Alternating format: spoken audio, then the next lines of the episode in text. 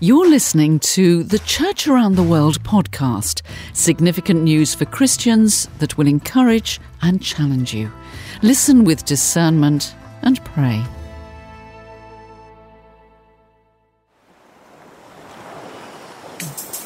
Madagascar is the world's fourth largest island and is located off the coast of Mozambique on the eastern edge of Africa. A great deal of the plant and animal life found there is unique to the island. Agriculture, fishing, and forestry have been the traditional means of living for most people on the island, but slash and burn farming has destroyed vast areas of forest and created serious erosion.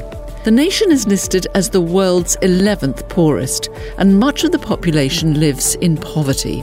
Frequent cyclones, a lack of clean water and sanitation, and a lack of infrastructure all limit efforts to improve the people's lives. In addition, continuing political instability threatens any progress made.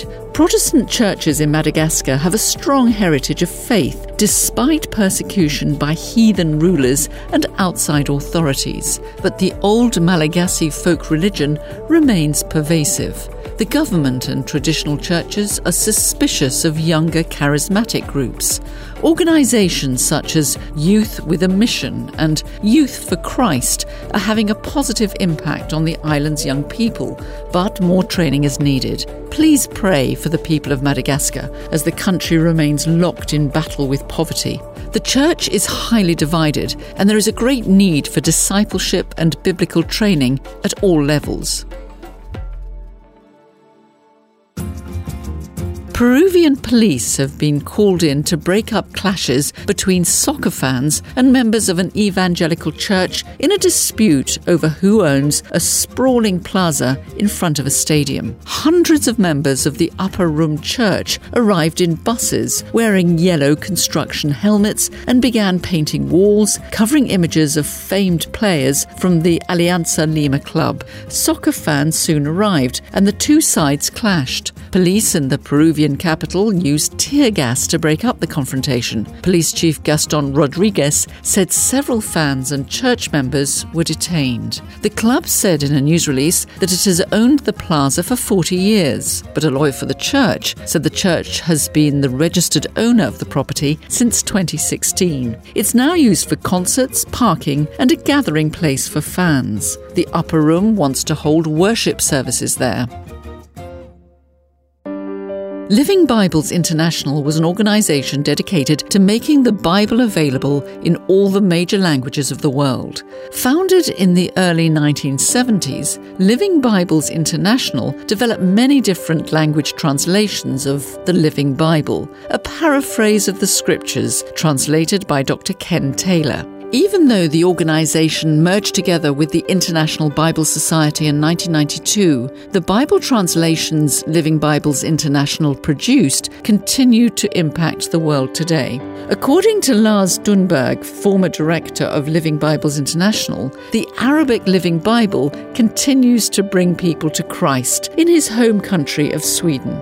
Not too long ago, I was in an Arabic church in Stockholm, Sweden, and the pastor showed me a New Testament, a parallel New Testament. I don't speak Arabic, but I recognized the text and I started to cry. Because in 1974, there was a young man in Sweden who had worked on this text with a group of writers and scholars. And right after he turned 30, the text was finished. And he said, I can go to glory now because I've done my life's work. 50,000 copies were printed that year alone. Later on, several million. And I looked at that text and I cried because that young man was I. And I could see that many, many years later, it still worked in bringing Arabs to Christ in a situation where they would never have heard the gospel if they hadn't become refugees and come to Sweden.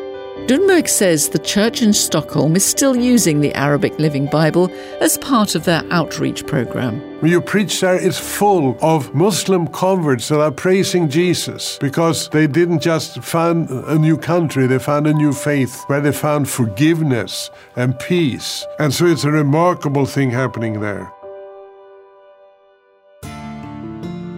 In Central Asia, Uzbekistan has added new requirements for religious organizations applying for legal status. The requirements have made some Christian churches and groups fearful. The new rules require that the head of any religious community or religious educational institution provide a notarized copy of the country's official recognition of their religious education. Currently, little information is available as to what type of education is considered acceptable under the requirement. There is no official agency which currently recognizes foreign religious education in Uzbekistan, and observers claim that meeting the new rules is impossible.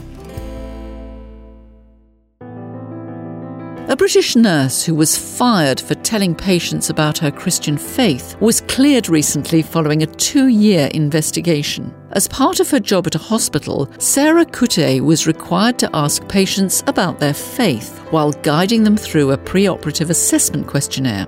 This naturally led to conversations with some patients about Kuteh's Christian faith. I would reassure them based on the joy and peace that I really found in Jesus, she said. But a few patients complained, leading to her dismissal in June 2016. Even worse, the Nursing and Midwifery Council, the NMC, placed restrictions on her future employment. She found another job, but due to the restrictions, she was required to have a senior nurse oversee her. All I'd done was to nurse and care for patients, she said. How could it ever be harmful to tell someone about Jesus? But recently, the NMC dropped the restrictions, clearing Kuteh's name. The NMC ruled it is in the public interest to return an otherwise experienced and competent nurse into practice.